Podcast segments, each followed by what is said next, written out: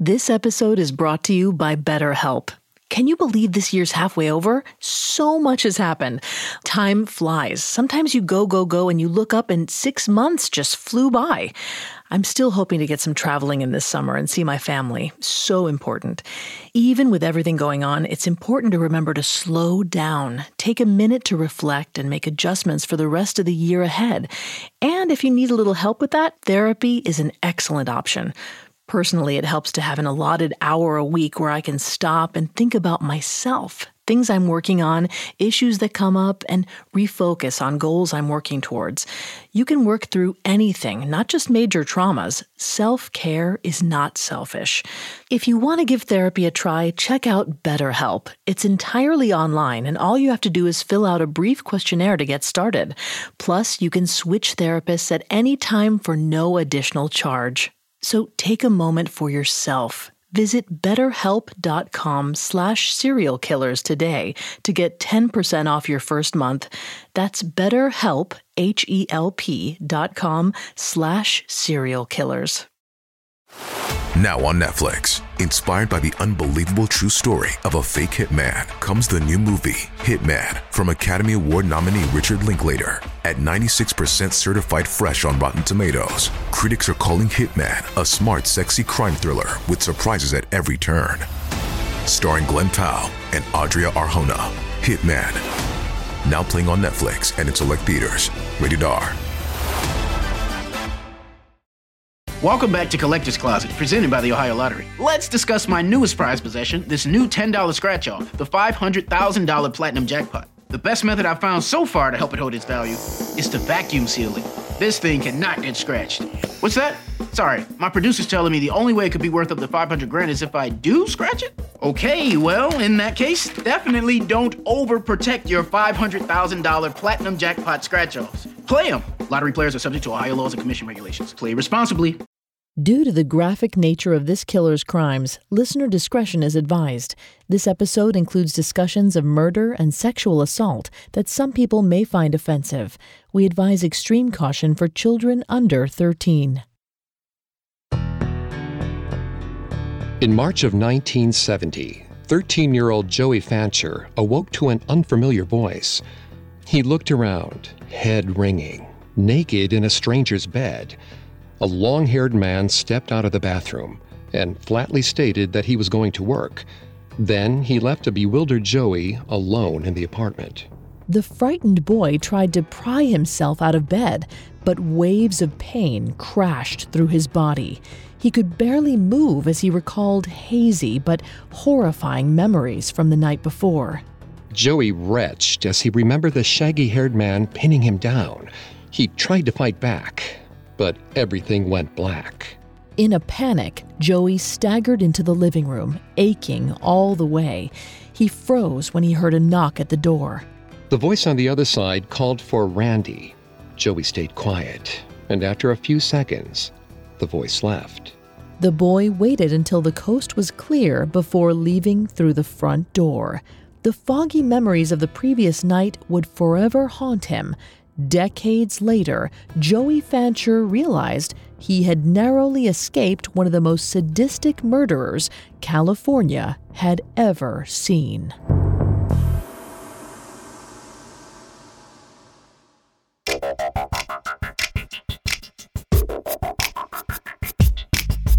Hi, I'm Greg Polcyn. This is Serial Killers, a Parcast original. Every episode, we dive into the minds and madness of serial killers. Today, we're covering Randy Steven Kraft, the scorecard killer. I'm here with my co host, Vanessa Richardson. Hi, everyone. You can find episodes of Serial Killers and all other Parcast originals for free on Spotify or wherever you listen to podcasts. To stream Serial Killers for free on Spotify, just open the app and type Serial Killers in the search bar. At Parcast, we're grateful for you, our listeners. You allow us to do what we love. Let us know how we're doing. Reach out on Facebook and Instagram at Parcast and Twitter at Parcast Network. Between 1971 and 1983, Randy Steven Kraft stalked the streets of Southern California, killing, torturing, and mutilating somewhere between 16 and 67 boys and men. This week, we'll look at Kraft's early life from his sheltered suburban upbringing to his first three violent murders. Next week, we'll cover the height of Kraft's violence as his sinister rampage transformed him into one of the most prolific serial killers in history.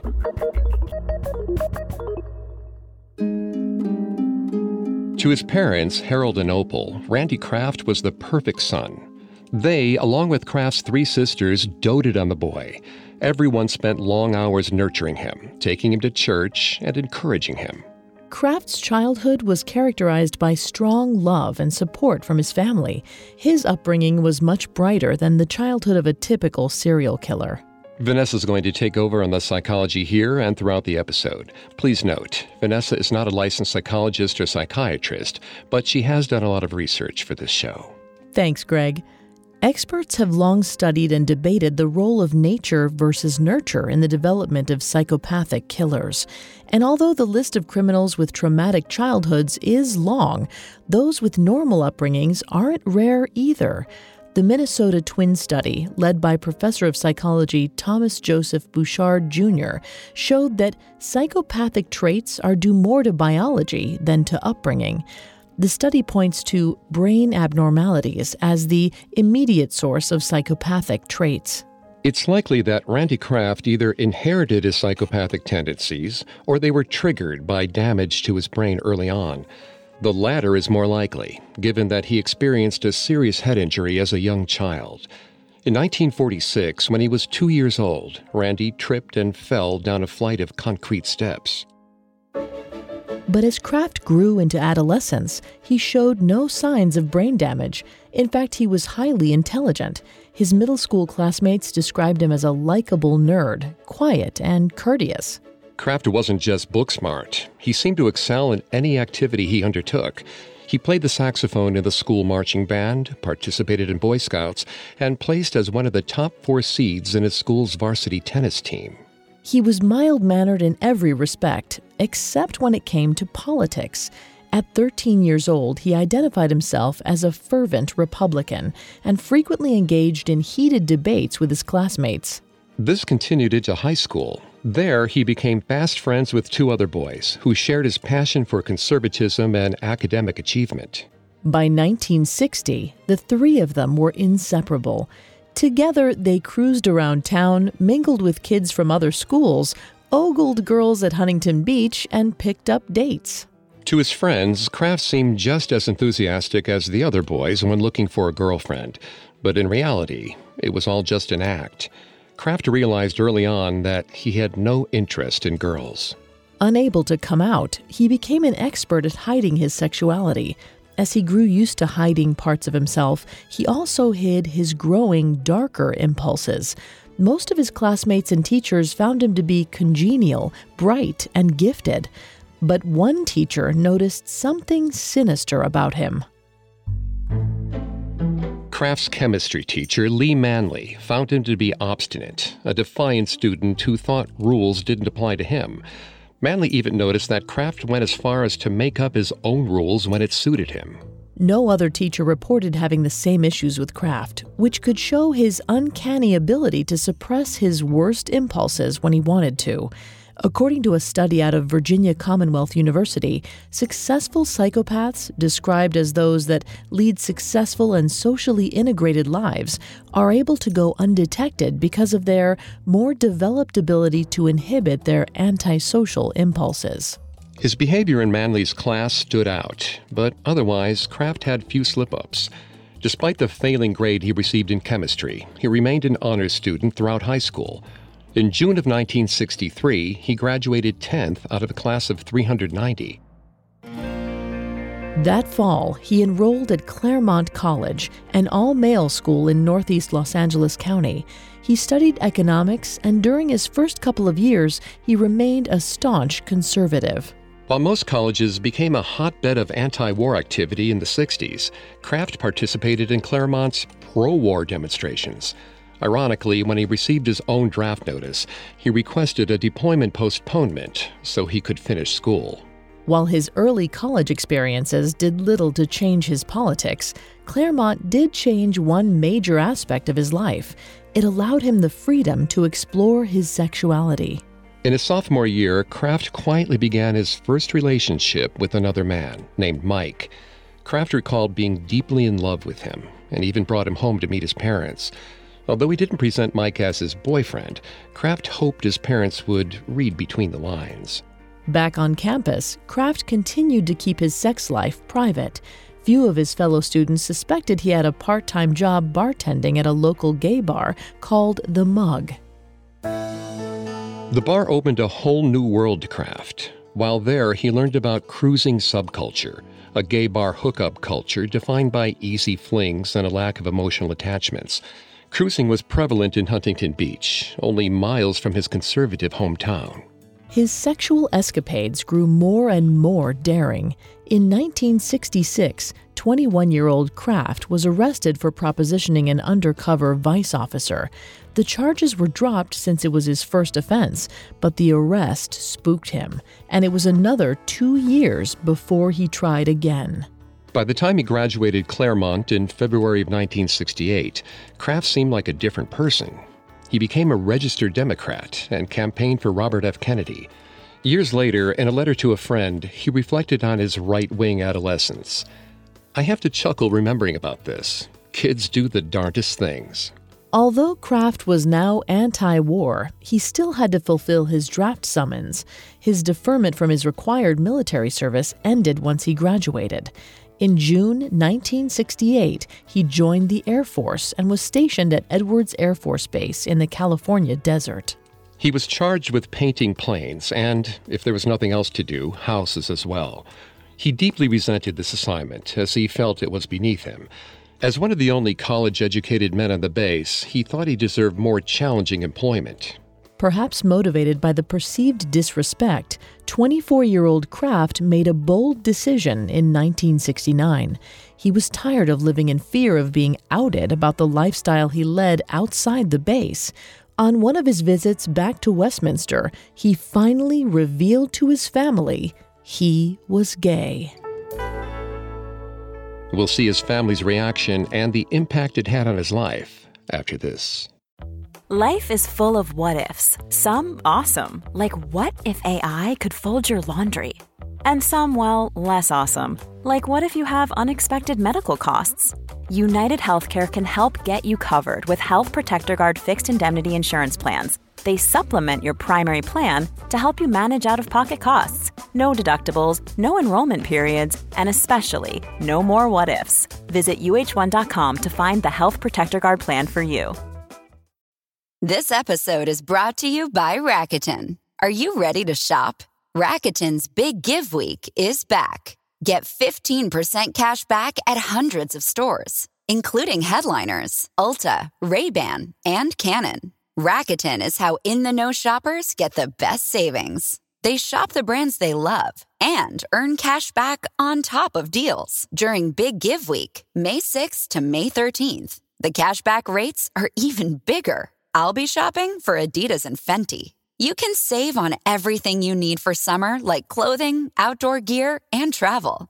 Join today for free and get an extra 10% cashback boost. That's an extra 10% cash back on top of Big Give Week's 15% cash back. You won't see higher cashback rates than these. Go to Rakuten.com or download the Rakuten app. R A K U T E N. Shoppers get it. Now back to the story. By 1969, Randy Kraft had fully embraced a gay lifestyle while attending college. He decided it was time to come out of the closet, and at some point during the summer, he told his parents about his sexuality. His ultra conservative father flew into a rage, while his mother, hoping it was only a phase, continued to show him support. One of his sisters blamed his all male school for his sexual orientation. But his family's reaction didn't dissuade him from being completely open about himself. A year into his Air Force assignment, he coolly walked up to his commanding officer and announced he was gay. Repercussions soon followed. On July 26, 1969, he received a general discharge from the Air Force, citing medical reasons. Although not as bad as a dishonorable discharge, a general discharge is still considered a slight. Kraft struggled to find his footing after leaving the Air Force. He worked as a bartender at various gay bars along Orange County's Pacific Coast Highway. This occupation facilitated a new hedonistic lifestyle that Kraft embraced fully. Around this time, he also entered an open relationship with a new partner, Jeff Graves, which led him to experiment further with drugs and casual sex. As the months went on, Kraft felt more and more directionless.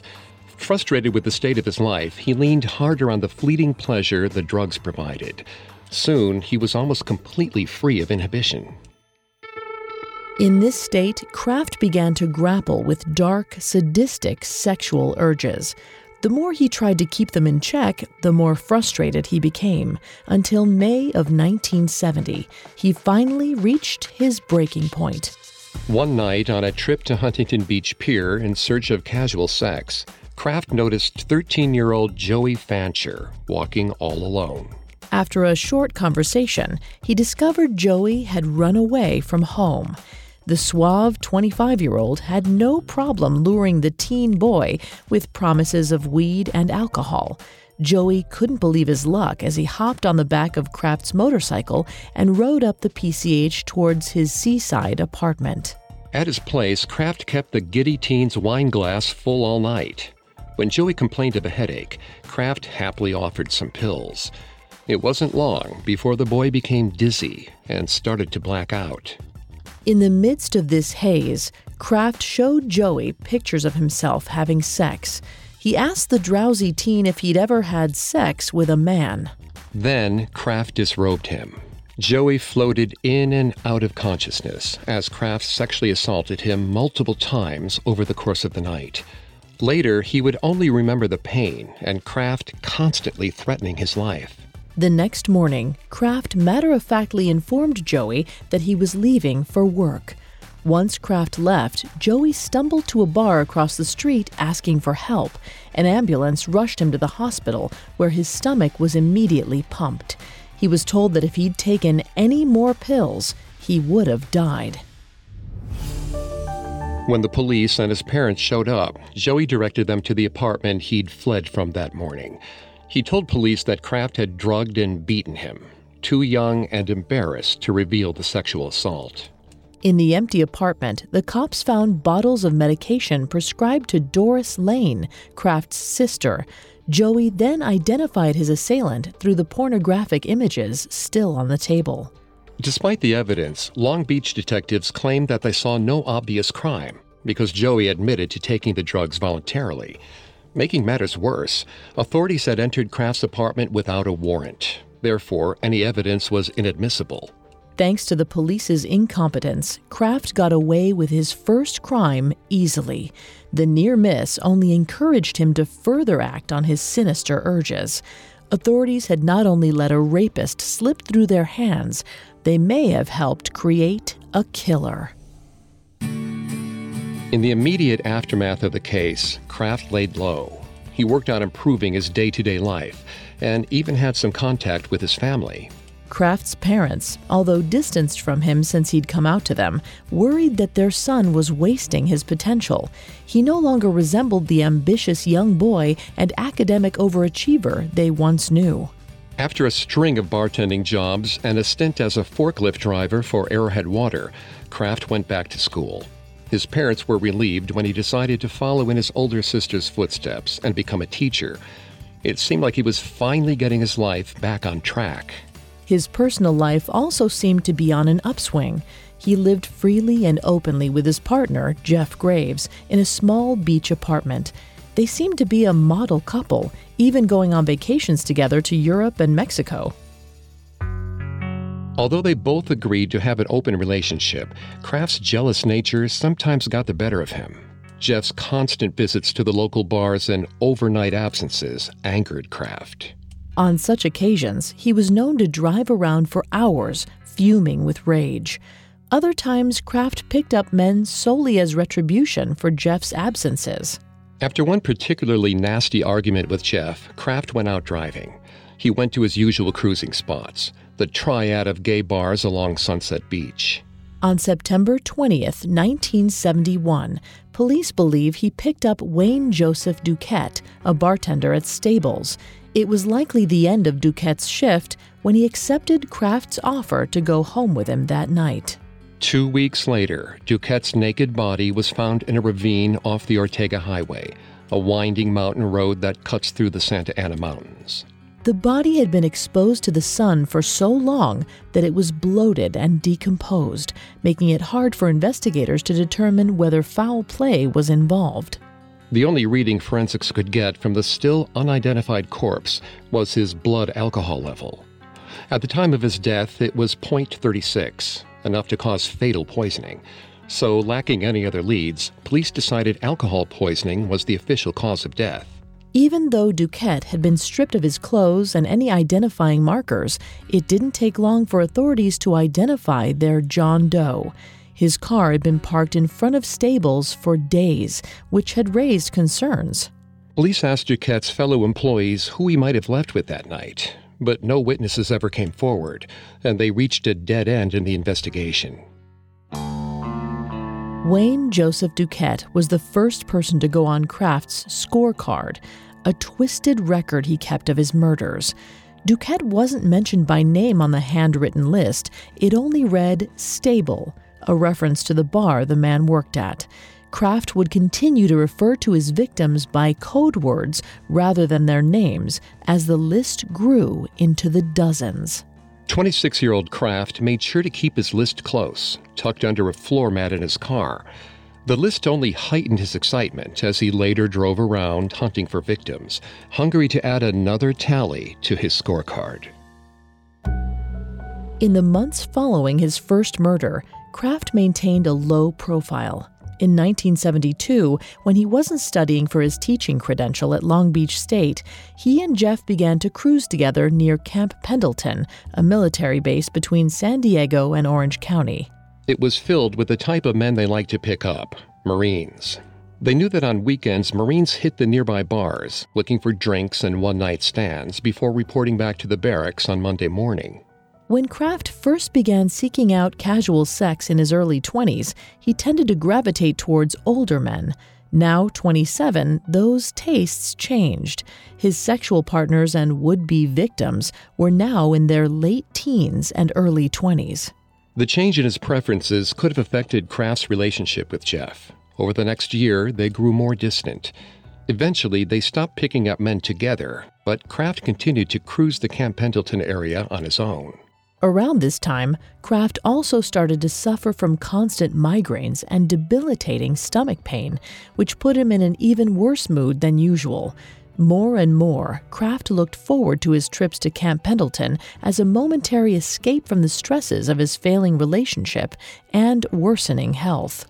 Due to his health issues, Kraft was on a steady diet of painkillers and antidepressants. It's possible the pills may have even contributed to his growing sadistic urges. A recent study out of the Karolinska Institute in Sweden found that there was a statistically significant increase in the rate of violent crime during the period someone was taking the antidepressants compared to the intervals when they weren't. The hazard ratio pointed to a 40% increased likelihood of violent behavior. With the instability in Kraft's relationship with Jeff and his abuse of medication, he may have been primed to explode. Soon he found himself completely unable to suppress his murderous thoughts. On December 24, 1972, Kraft met a down on his luck Marine, 20 year old Edward Daniel Moore. Moore was once a member of the 1st Engineers, 1st Marines Division in Camp Pendleton. For some unknown reason, he'd gone AWOL and became a drifter near the base, often seen playing the harmonica on the beach.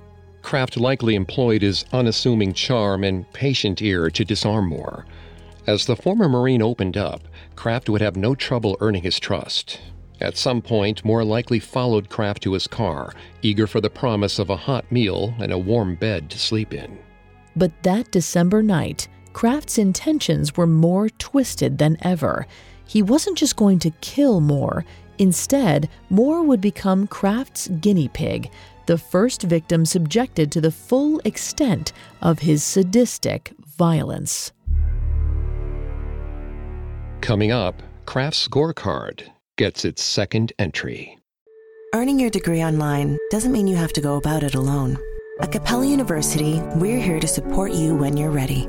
From enrollment counselors who get to know you and your goals, to academic coaches who can help you form a plan to stay on track. We care about your success and are dedicated to helping you pursue your goals. Going back to school is a big step, but having support at every step of your academic journey can make a big difference. Imagine your future differently at capella.edu. Now back to the story.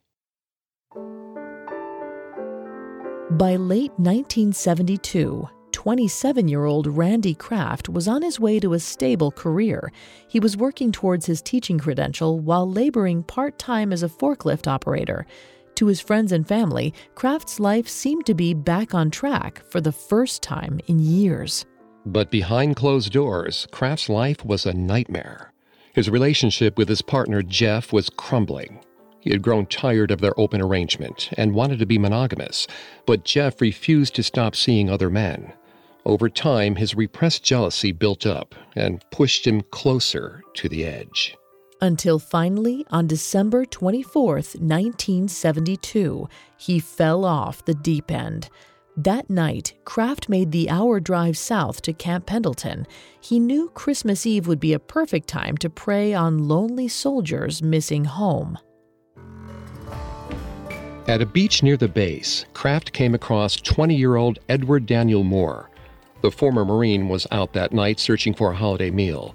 As soon as the smooth talking Kraft struck up a conversation with him, Kraft knew he would make easy prey. According to Moore's lover, Charles Vines, the young soldier was an open book. He would pour out his soul to anyone who was willing to talk to him. Kraft was a patient listener, and Moore likely let his guard down easily. Odds are that after some food and drinks, they both headed back to Kraft's hotel room. Moore had exchanged sex for food and shelter before, so it's possible the two had consensual sex early in the night. However, things soon took a turn for the worse. Kraft somehow convinced Moore to follow him to an unknown, secluded location away from the hotel. Listeners be advised the following descriptions are graphic. Once the two were alone, Kraft bound the naked Marine by his ankles, wrists, and neck. With Moore restrained, Kraft was free to torture him. Kraft raped Moore, scratching and biting his body, leaving deep lacerations on his genitals. It seemed Kraft slowly escalated his brutality through the night, growing more excited as he pushed his violent desires further and further. He ended the attack with a brutal beating, clubbing Moore's face repeatedly until the soldier finally died. With Moore's death, an exhilarated Kraft added his latest victim to the scorecard. The entry read EDM, Moore's initials. Although this was Kraft's second kill, it was filled with many firsts. That Christmas night, he got his first taste of torture and mutilation. He relished having that kind of power over someone and would go on to do the same to every victim that followed. Kraft may fit the description of a hedonistic serial killer. According to criminologist Dr. Scott Bonn, hedonistic serial killers are thrill seekers who derive immense pleasure from their murderous exploits and from the torture and prolonged suffering of their victims, so they typically kill slowly. Hedonistic killers revel in the pain of others. Though Kraft had gotten some satisfaction from his first murder, he realized that ritualistic torture and defiling his victims' bodies made the thrill that much more intense. The second murder also marked the beginning of Kraft's trophy taking. He took Polaroids of Moore while he lay unconscious. After killing the young soldier, he also took the only thing Moore treasured his harmonica. Nottingham Trent University psychologist Mark Griffiths explained that for some murderers, a key part of their enjoyment comes in taking trophies, like photos or personal items from the victim. Having these objects in his possession reminded Kraft of his crimes and likely served as a stimulus to act out again. But of course, the crowning piece of Kraft's twisted game was his makeshift scorecard With that simple slip of paper, he made killing into a sadistic sport. After marking EDM on his scorecard, Kraft disposed of Moore's body. It didn't take long for it to be found. On December 26, 1972, around 1:45 a.m., authorities received a call from a shocked passerby. When the police arrived just off the side of the 405 freeway in Seal Beach, none of the officers were prepared for the gruesome scene that awaited them. Moore's face had been so badly battered that he was unrecognizable. Detectives were only able to identify the body because he wore a jacket bearing a U.S. Marine Corps patch with his name stitched on it. He had no shoes on and only one sock. The other was found lodged in his rectum. Medical examiners later concluded he died from the blunt force trauma to his face. The perpetrator had likely used a pipe. The toxicology report showed there were no drugs or alcohol in Moore's system. This was a major difference from Kraft's first victim. The only thing the two murders had in common was that their bodies had been thrown out of a moving vehicle. The clear brutality of Moore's death made Dukette's murder seem tame by comparison. Authorities wouldn't make the connection between them until years later. Instead, they started at square one. After the discovery of Moore's body, Orange County police zeroed in on his stomping grounds near Camp Pendleton. Due to the apparent rage of Moore's killer, police were convinced his murder was a crime of passion. People familiar with Moore all pointed police toward Charles Vines, his on again, off again lover. When two detectives showed up to Vine's trailer on December 26th, it didn't seem like he was a person of interest. Or at least, that's not the impression that Vines got from their questioning. They said they only wanted to speak to the person who knew their victim best. They were trying to understand what kind of man Moore was and who he might have gotten mixed up with. During the interrogation, authorities presented Vines with a picture of an unnamed man, a local hustler they suspected was behind Moore's killing. Vines told them he'd never seen the man before. Despite the lack of evidence, police almost immediately focused on this unknown hustler, the wrong man entirely, and they had trouble letting go of their incorrect assumptions. Randy Kraft never made a blip on their radar. Instead, for years, police insisted that Wayne Joseph Dukette and Edward Daniel Moore were killed by someone close to them. These conclusions were almost entirely based on the victim's sexuality and therefore high risk lifestyle. Their own biased views against the so called gay killings prevented them from realizing a serial killer was at large. And now that Kraft had gotten away with murder twice, he was emboldened to lash out much more frequently. Kraft's third victim, known as John Doe 16, was discovered less than two months later on the morning of February 6, 1973. The body had been dumped by the side of the Terminal Island Freeway in the city of Wilmington, a few miles north of Long Beach. Authorities noticed immediate similarities between Edward Daniel Moore and John Doe 16, who is simply listed as Wilmington in Kraft's scorecard.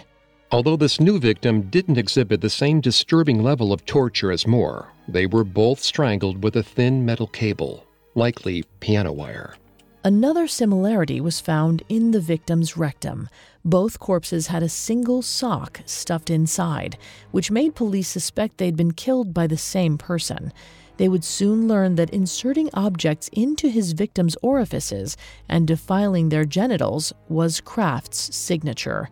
The raw sadism was baffling to detectives. To try to get a better understanding of the unknown sadistic killer, police consulted with Dr. E. Mansell Pattison, a UC Irvine psychiatrist. Pattison wrote to them that the killer desires to be masculine and virile, but does not feel masculine. He vicariously identifies with the beautiful masculine image of the victim. Sodomizing the victim affirms that he is a potent, aggressive, virile, heterosexual male and makes the victim a female, thus reinforcing the killer's self image of masculinity. Dr. Pattison argued that Kraft's sexual sadism was rooted in self hate. He temporarily felt better about himself when hurting those younger and better looking than him. Perhaps it's no coincidence that most of his victims fall within the same age group, late teens to mid 20s. They were attractive and predominantly white. Dr. Pattison also warned investigators that the killer felt no remorse over his action. Therefore, another attack was inevitable. Pattison's words were truly prophetic. The following year would be his most deadly. By the end of 1973, he'd add four more names to his scorecard.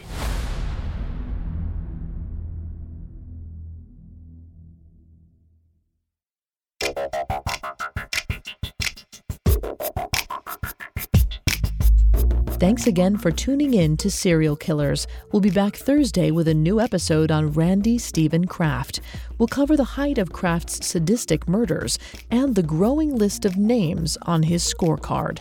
For more information on Randy Steven Kraft, amongst the many sources we used, we found Angel of Darkness, the true story of Randy Kraft and the most heinous murder spree of the century by Dennis McDougal, extremely helpful to our research. You can find more episodes of Serial Killers and all other Parcast originals free on Spotify. Not only does Spotify already have all of your favorite music, but now Spotify is making it easy for you to enjoy all of your favorite Parcast originals, like Serial Killers, for free from your phone, desktop, or smart speaker. To stream Serial Killers on Spotify, just open the app and type Serial Killers in the search bar. Several of you have asked how to help the show, and if you enjoy the show, the best way to help is to leave a five star review. And don't forget to follow us on Facebook and Instagram at Parcast and Twitter at Parcast Network. We'll see you next time. Serial Killers was created by Max Cutler and is a Parcast Studios original. Executive producers include Max and Ron Cutler, sound design by Dick Schroeder, with production assistance by Ron Shapiro, Carly Madden, and Aaron Larson. This episode of Serial Killers was written by Edlin Ortiz, with writing assistance by Abigail Cannon, and stars Greg Polcyn and Vanessa Richardson.